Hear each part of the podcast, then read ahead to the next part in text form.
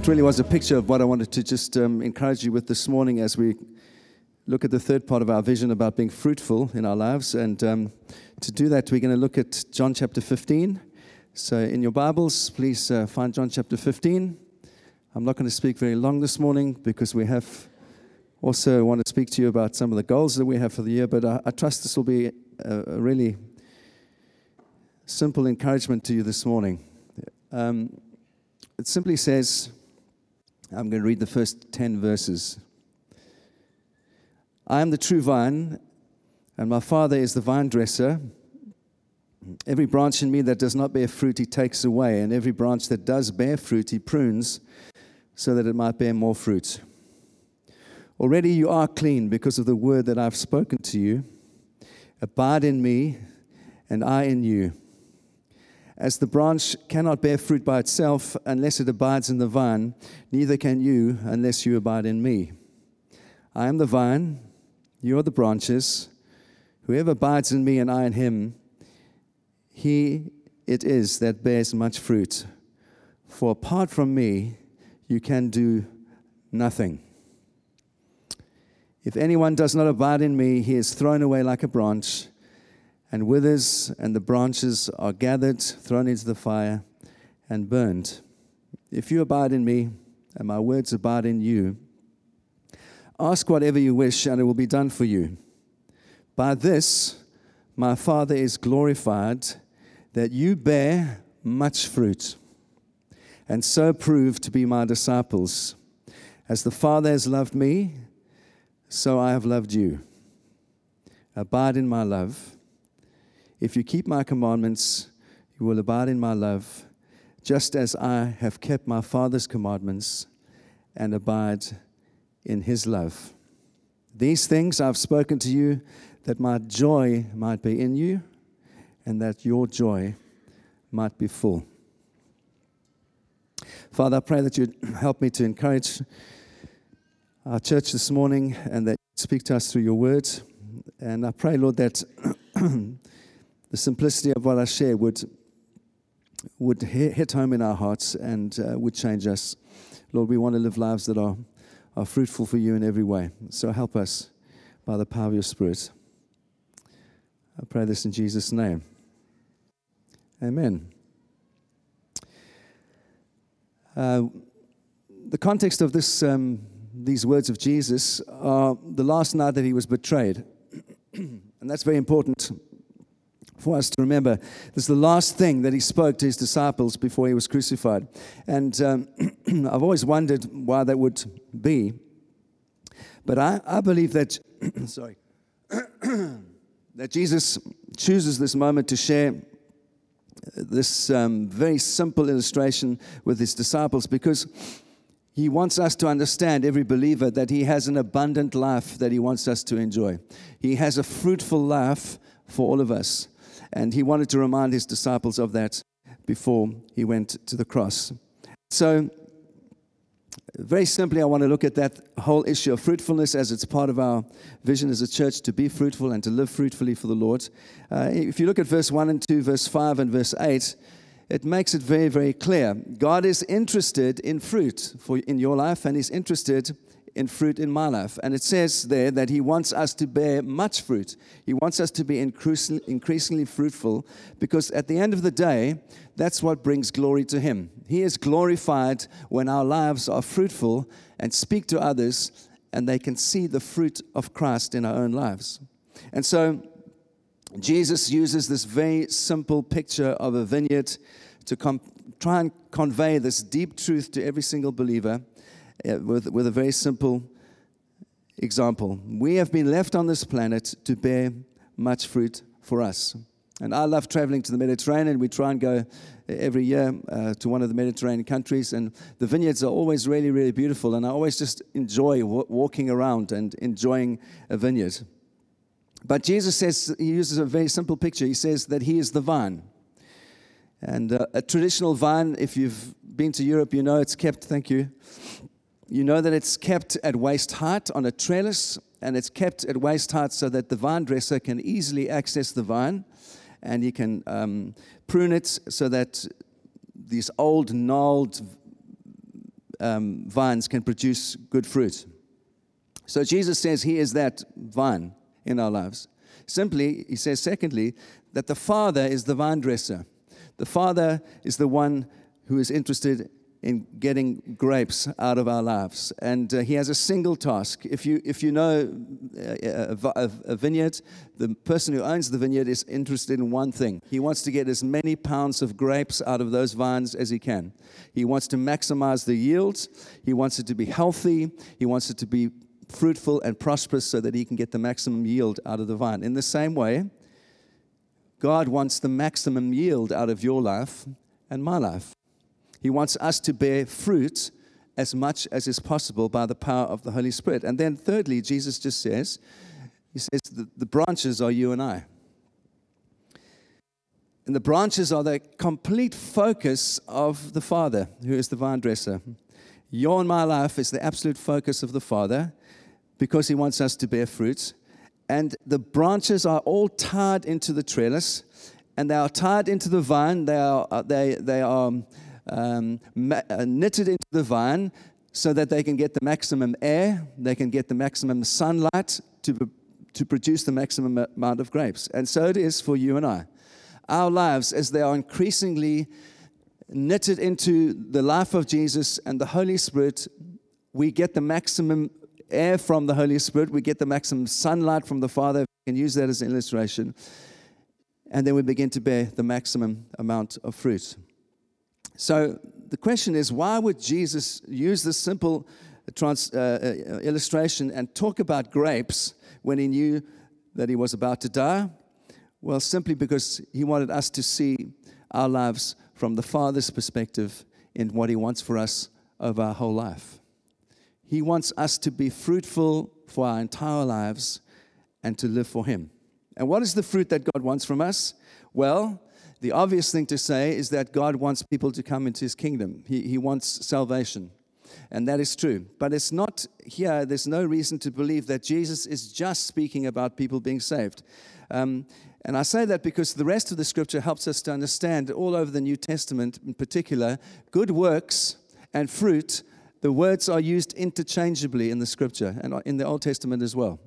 So, for example, Titus 3:14 says this, speaking of the church, speaking of us as believers, it says, Let our people, that is the church, learn to devote themselves to good works so as to help cases of urgent need and not be unfruitful. So here we have the thing where Paul connects good work, doing good for others, as fruit that God longs to see in our lives. We know that we're not saved by our good works. I've spent lots of time trying to help us understand that.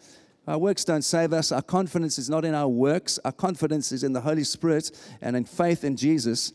But here, Paul says that good works are pleasing to God and are evidence of fruit. And so, in a Jewish context, the, the, the, disciples would have, have understood that completely and understood this, um, this uh, illustration immediately. Um, they would have been steeped in Psalm 1, verse 3, for example, which says, a righteous man is like a tree planted by streams of water that yields its fruit in season, and its leaf does not wither, and all that he does, he prospers. They, that was their context. They, they knew the Old Testament. They would have found this illustration quite clear in what Jesus was saying. And so I want to put it to you that as we look to our own lives, as we look to the next 20 years of this church, as we look to this year, that as we give ourselves to hearing the Holy Spirit, and hearing Him in our lives speak to us. What we want to see in every life in this church, I want to see it in my life, is I want to see fruit of good work. And that is anything that we think, anything that we do, any action that we might uh, do that brings that, that God values and says is precious and brings glory to Him. That's what good work is. And all of us, I trust, would want to see our lives used increasingly like that. And so I want to say quite simply to, to, to us today, a very simple two things. We bear fruit, first of all, on the inside of our lives. Uh, and immediately, I hope that you would remember Galatians that we studied a number of years ago. Galatians chapter 5, from verse 22 onwards, says this that the fruit of the Spirit is joy, peace, patience, kindness, goodness, faithfulness gentleness, self control. So, how do we know that we are bearing fruit? How do we know that we are growing in Christ? Well, we can take a very simple look in our own lives. Each of us, uh, uh you know, Michael Jackson saying about the man in the mirror, didn't he? Best to look at the man in the mirror first. And so every time we get up in the morning, and some of us shave, some of us don't, whatever your ablutions are in the morning, when you're looking at yourself in the, mor- in the mirror, a good question to ask of your own life day by day Am I growing in kindness, peace, patience, gentleness, self control? This is the evidence of the good fruit in my life that God wants to see. So there's an inward fruitfulness that God wants to see. And at the same time, there's an outward fruitfulness that God longs to see as well as He works through us by the power of His Spirit, and as we do things for Him that brings glory to Him. That's what the scripture says here. And so that would include sharing our faith. But listen to what Paul says also in 2 Corinthians 9, verse 8. He says this I love the scripture. God is able to make all grace abound to you. Amen. All grace, all that you need every good thing abound to you, so that in all things, I love this verse because there's so many alls in it. All grace, all things, at all times, having all that you need, is promised to us. You will. Why does He give us all that we need at all times in, in, in every way? So that in all things we might abound. There's a generosity even in that language, isn't there? Abounding in every good work. That's why He lavishes His grace on our lives. That's why He gives us all things that we need so that we can abound in every good work and bring glory to Him. So, um, it's this fruit. Fruit is incredibly valuable and important to God. Jesus says in verse 16, "I chose you and appointed you that you might go and bear fruit, and that your fruit will remain." And so I said to the leaders yesterday that fruit really is the deposit that we have in heaven. That is our a permanent guarantee for us. And so I want to encourage you that uh, we would give ourselves, every one of us this year and for the next 10 years, to allowing the Holy Spirit to transform us inwardly so we can live outwardly in a way that brings glory to Him. And through our lives, an abundance of good fruit would be seen by everybody. Through the life of this church, that this church would be known as a fruitful, abundant, generous, life giving, transforming community because of the living Christ inside you and the living Christ inside of me. And that's the dream that God has for our lives that we would be remarkably, abundantly fruitful.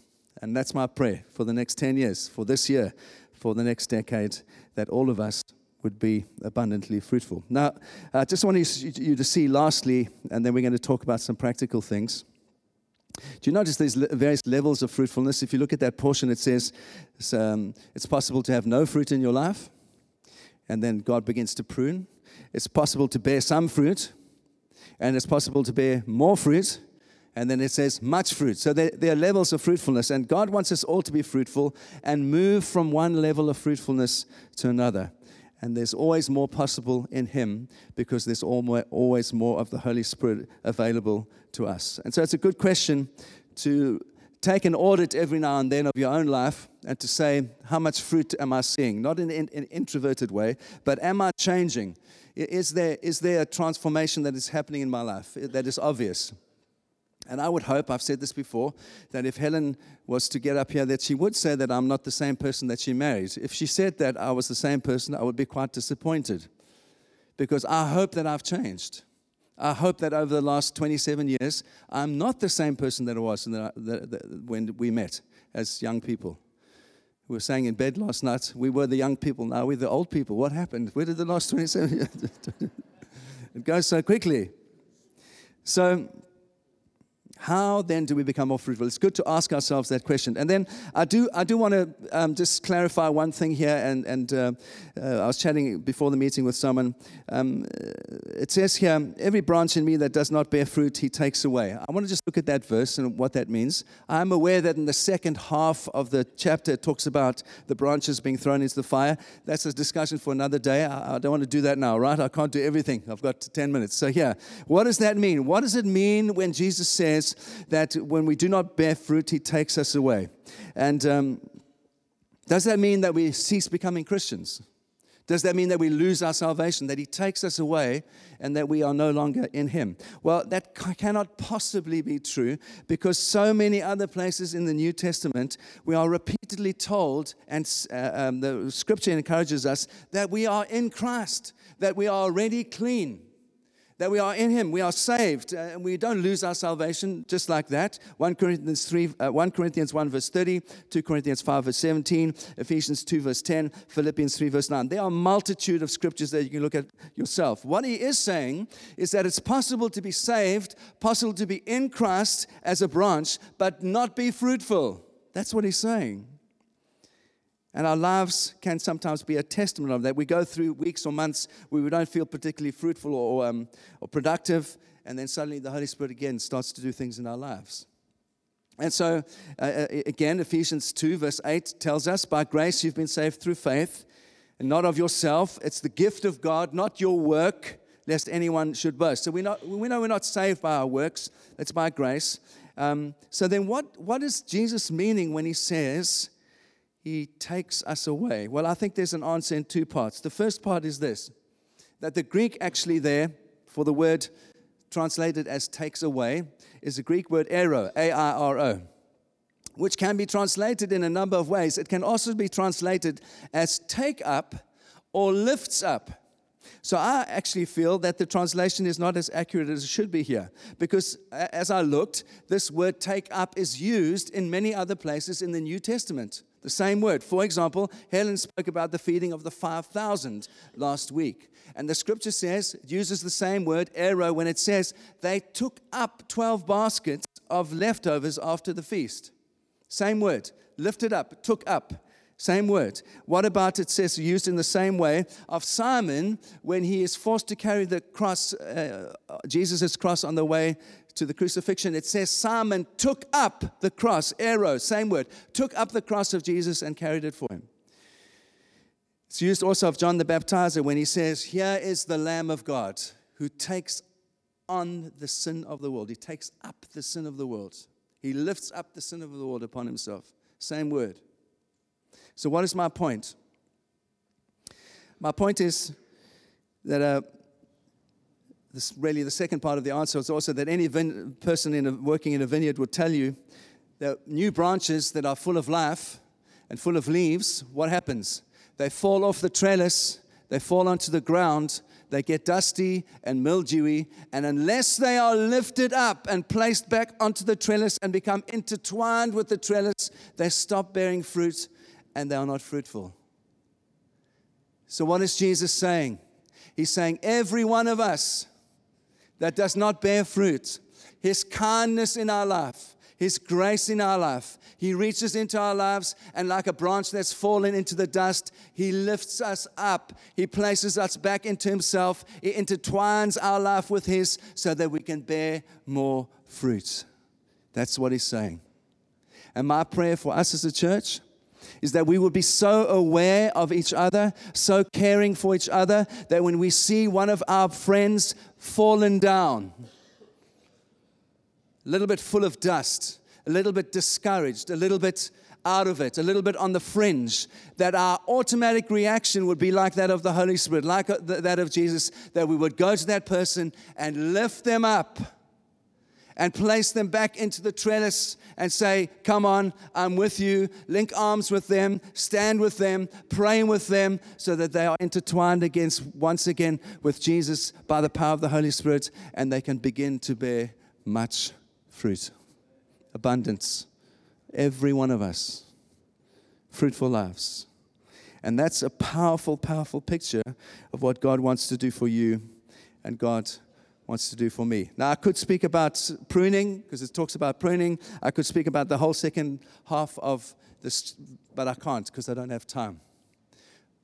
My encouragement to you this morning, as we have 10 years ahead of us, as we have this year ahead of us, as we are rooting ourselves in Christ, as we are learning to love each other, let's also be those that lift each other up, that connect each other into the vine into the trellis that is Jesus, that let the Holy Spirit work in all of us, that we are aware of every single person, that we are looking out for the fallen ones, that all of us can bear fruitful lives.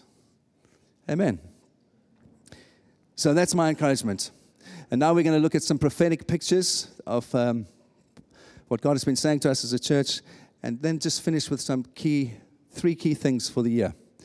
And I trust you'll be excited about those. But Helen is going to come and share some of the prophetic things that God has been saying.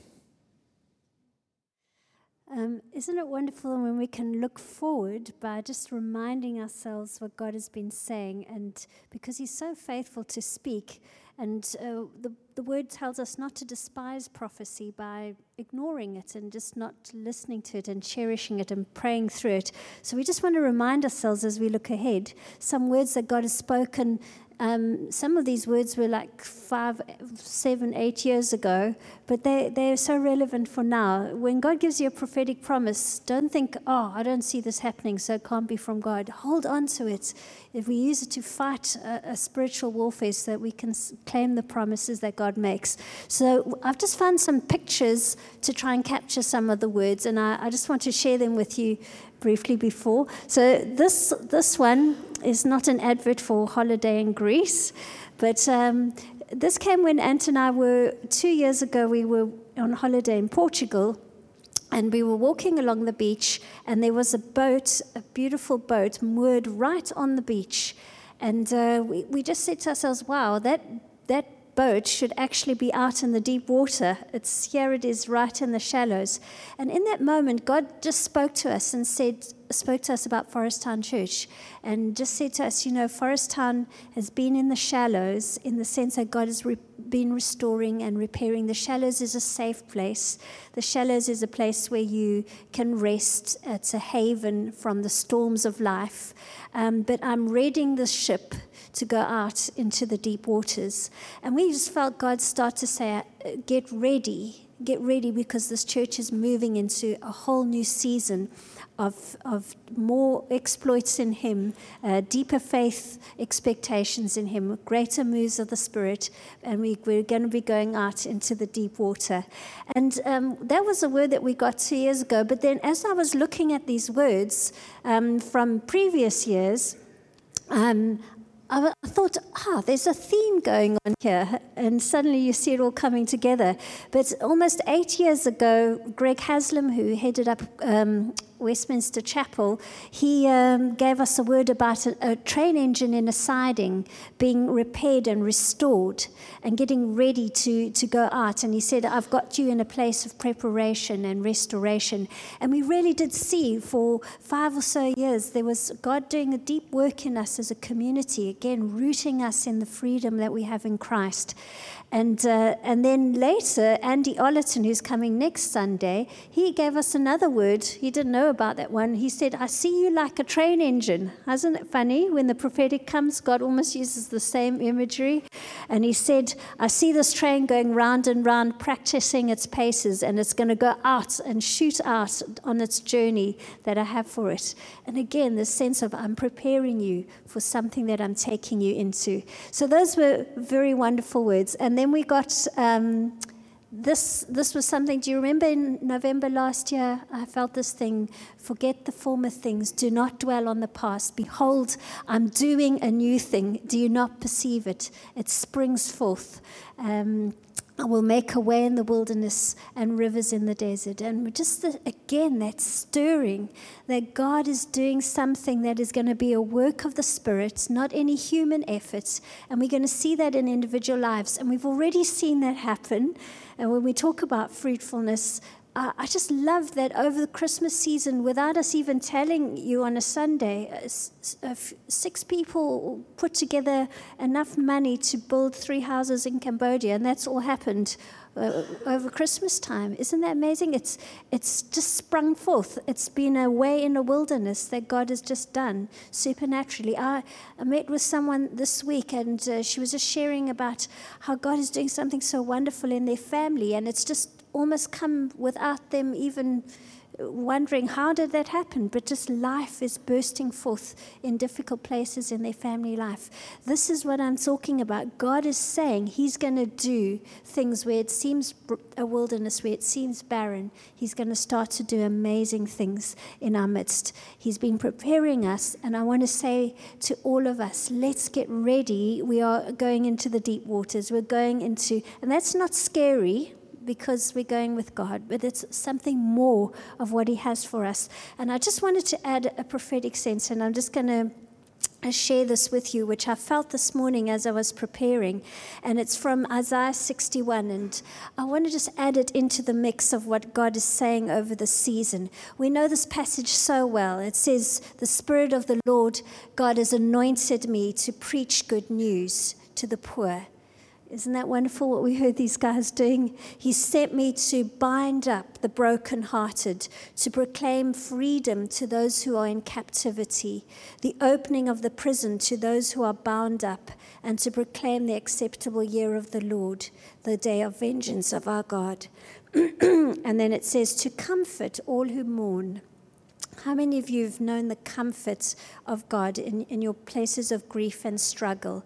And it says to give them beauty for ashes, the oil of joy for mourning, the garments of praise for the spirit of heaviness.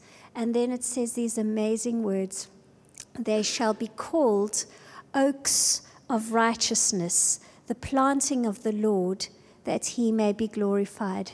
And it just reminded me again of what we spoke about last week that God was going to plant all these different trees in the wilderness, and it was for the display of his splendor. And I wanted to say this morning maybe you feel like you've been that prisoner bound up. Maybe you've been a person who's been in mourning and you've lost your joy. Or maybe you feel that you're someone uh, that has been brokenhearted. Those are the kind of people that God is saying they're going to be a display of my glory. Don't feel you are disqualified because of brokenness, because of sadness, because of loss, because of anything in your life that may you may feel says that's not displaying his splendor. God's promise to us this morning is that we are going to be oaks of righteousness that display his splendor, but it's going to be a restoring in our lives, and He's going to do an amazing thing. Oak trees are able to weather storms. Oak trees spread out their branches so far wide that others can sit in their shade. Oak trees have all little insects running in their lovely their bark and they become a source of life and comfort and nourishment to others. God is saying he's going to use every person here to become an oak that becomes a source of life. And as we go into this new thing that God has for us, but don't be saying, well, that's okay for some. No, every single one, whatever your, your journey, God is saying, I'm making you into an oak of righteousness. So I just wanted to add that to the sense of what I feel God is saying for this season. I know there's one last picture of a cake. Is it up there? Yes. And the, this was a word Charlotte Ollerton gave us a beautiful cake that God said, This church is like a delicious cake that many people are going to enjoy and feel just yummy and joy. This is what God is doing. But He's also putting a glass dome over it. And the simple phrase, I'm protecting what I'm making. And so we don't have to be fearful. We can be bold. We can step out because God has put his seal and his protection over what he's doing in this community. Okay, we're, we're nearly done, but just uh, three big goals for us for this year coming out of this that we've been trying to share with you um, and wanting to be fruitful. Here's three, three things that we want to aim at this year. The, um, the other way. Thank you.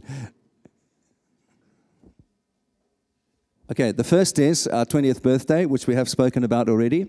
Uh, we've planned May as a celebration month, but we really are going to be celebrating over the, the whole year. So please remember that in, in, in your calendar. And if you can please um, not go away in May and celebrate with us. And we want to invite people that have been part of the church that have moved away to different areas just to come and celebrate. Um, and so that's, that is going to be a great, great focus for us. And uh, next week, as we said, Andy Ollerton's the first person to come and celebrate with us. Secondly, I'm meeting with a team of guys, the elders, the, de- the elders, trustees, and a, and a number of other people on Wednesday night. Please pray for us because we want to uh, just to, in more detail, look at our building project. Uh, this is a picture that Marius put together of a possibility of what we might be able to do to redo our cladding outside, to get the heating upstairs better, to redo our signage. And we've done a basic budget, but we're going we're to be looking in detail on. Um, Wednesday together, and uh, I've asked some guys that I know are full of faith, that are faithful people, to come and be part of that team because we need to believe that God can do anything. And so we, we are thinking uh, at this, this point, and this will become more obvious, of a possible three phase uh, program over the next two or three years. We don't want to draw it out too, too long because then it um, gets exhausting for everybody, but we'd like to redo the outside. We want to do a mezzanine extension here on the inside so that we can increase our office space and our rooms. So, exactly what you see in the coffee shop, that mezzanine section will be doubled here on the inside of uh, this auditorium, and we double our space. And then, lastly, because the kids' zone is doing so well, because Fuse is growing, because we're getting so many children, we need to redo our outside, complete, uh, our children's rooms completely, gut them, and uh, start again. So they were offices when we bought this building. We need fewer and bigger spaces, and so we've got uh, Janine uh, Ball. Um, drew up some ideas for us uh, already a year or so ago, which we'd love to be able to do as well. So those are the three things that we that we are, are planning uh, for your prayer. But as I said, we're going to speak on Wednesday uh, with a, a, team. And then the third thing is we would love to see more of you being part of uh, these trips that we do. We are working with our friends Wayne and Renee from uh, Dresden. They have this um, team called Activate Network, which they've asked us to be a part of. And it simply is um, people that want to help other churches, really. And um, I felt God say to me a number of years ago through Michael Eaton. I was chatting with him one day, and I felt God really just touch me. He said, If you take care of the poor, I will take care of you. That's, uh, I don't hear God very often in that way, but I felt God speak to me so clearly. And He said, If you take care of the poor, I'll take care of you. I will give you all that you need if you take care of the poor. And so it's not by accident that we go to Romania. It's not by accident we go to India. It's not by accident we go to Cambodia. It's not by accident that we are going to Eastern Europe. Largely countries that are coming out of communism and have very little. Why? Because that's the poor to me. And those are the kind of people that God is connecting us with. And so we want to be a blessing to them. And God's promise to us is that as we are a blessing to them, we will have all that we need for our lives and for ministry. And so that's why we want to support people like Young Life that are working into Hatfield. That's why we want to support STEP that are working into all the, the schools in this area where there are poor, the people that have not yet heard hear the gospel yet heard the gospel, we want to support wherever we can so that the life of Christ can come. Amen. And so I want to encourage you.